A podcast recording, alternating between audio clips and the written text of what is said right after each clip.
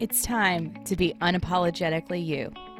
Welcome to the Spitfire Podcast with your host, Lauren Lemunyon, the Spitfire Coach, a certified life and business coach out of Washington, D.C.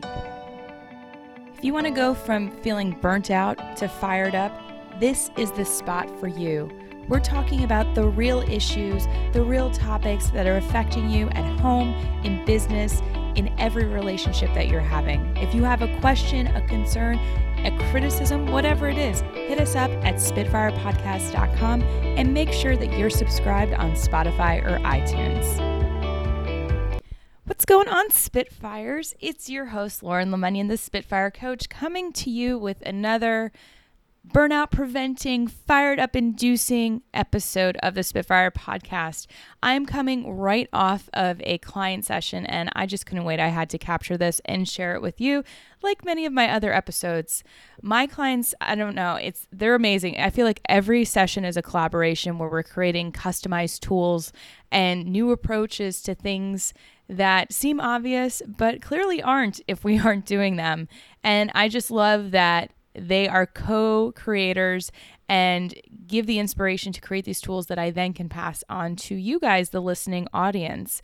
And so today I want to talk about giving feedback. Now, I have worked with managers, team leads, bosses, CEOs, and everyone that I talk to hates, I mean, despises, wants to crawl up in a ball in a cave and avoid like the plague giving feedback. And undoubtedly it is like the most anxiety inducing and fear inducing part of their job. And I'm I you know, I, I thought back on when I when I managed people and I really didn't like it either. And so I tried to think about, well, what is it that makes it so awful to give feedback? And if you've read like leadership books, they talk about the Oreo sandwich, which I call this the shit sandwich. I've got a blog up about it. But it's basically when you, you give a compliment, then you give a criticism, and then you give a compliment again. So basically, like the person is anticipating the criticism in the middle and they're not paying attention to anything you're saying. And more often than not, it's coming off really fake and inauthentic. And you can totally hear it. So I was talking to a client today, and, and she uh, leads a number of people and is very uncomfortable with giving feedback. And we were talking about the process of doing it. And so I asked her, well, you know, when you get feedback, how do you like to hear it? How do you want it delivered? And so she was able to explain, you know, that she just wants the facts. She just wants to know what's going on and what she can do about it. But undoubtedly, what happens is people transfer stories. They're anticipating the reactions of the other person, so they're being apologetic. They're trying to spin it in a way that's like, oh, it's not so bad, it's so great. So they're sugarcoating it. And all it's doing is putting layers of confusion and frustration on top of the facts.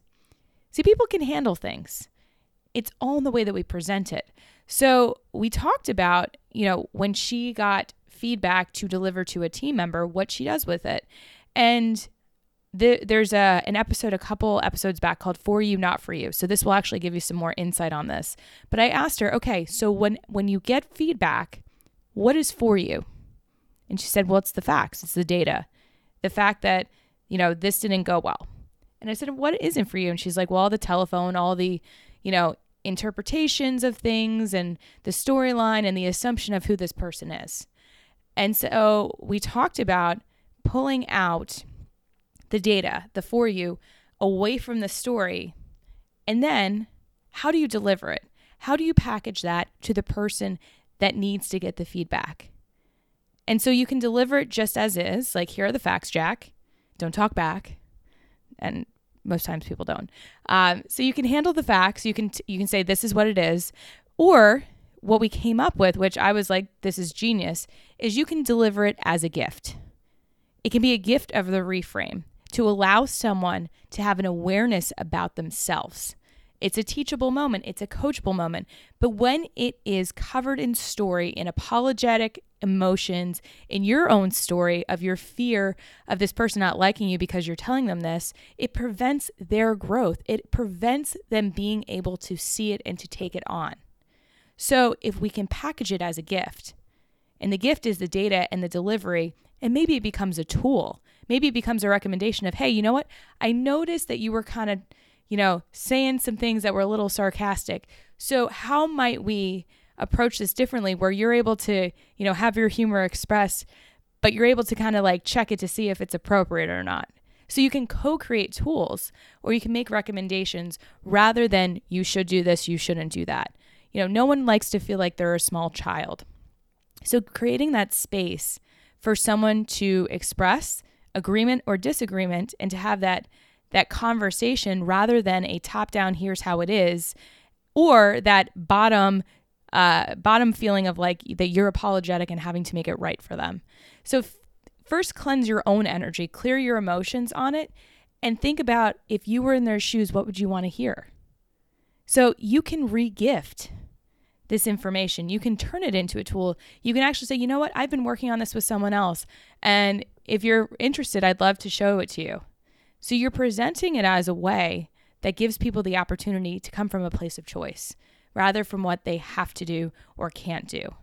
If we're constantly telling people what they can't do, they begin to feel powerless. So we have the ability to empower people with the feedback that we give them.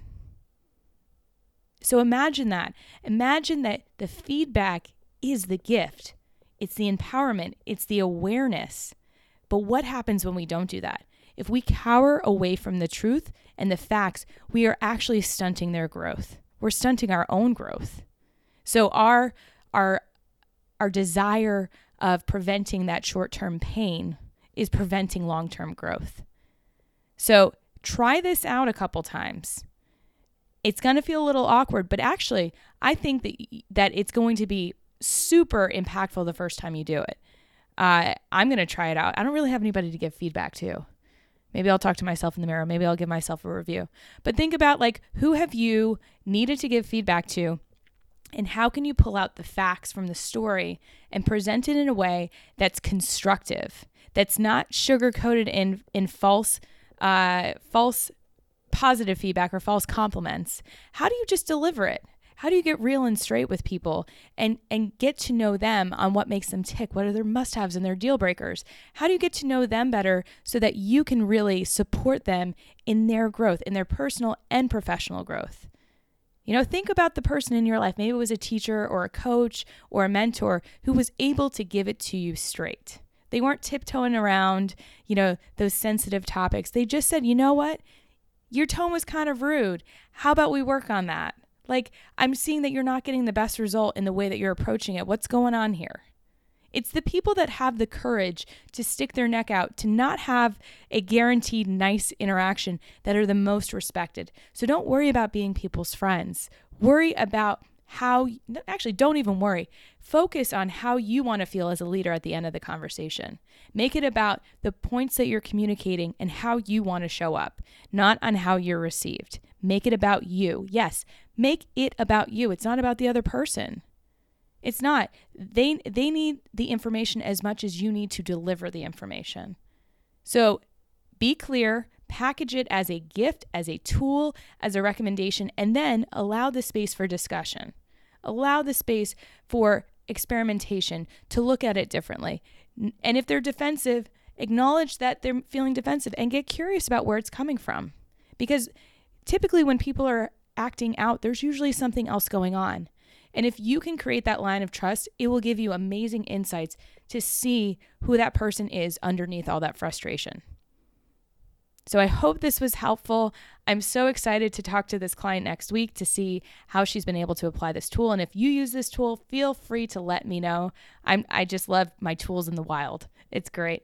Uh, so check out some past episodes. The For You Not For You will be great for this. Also, the core of your frustration will be a great one too. So for all the Spitfires out there, keep being awesome.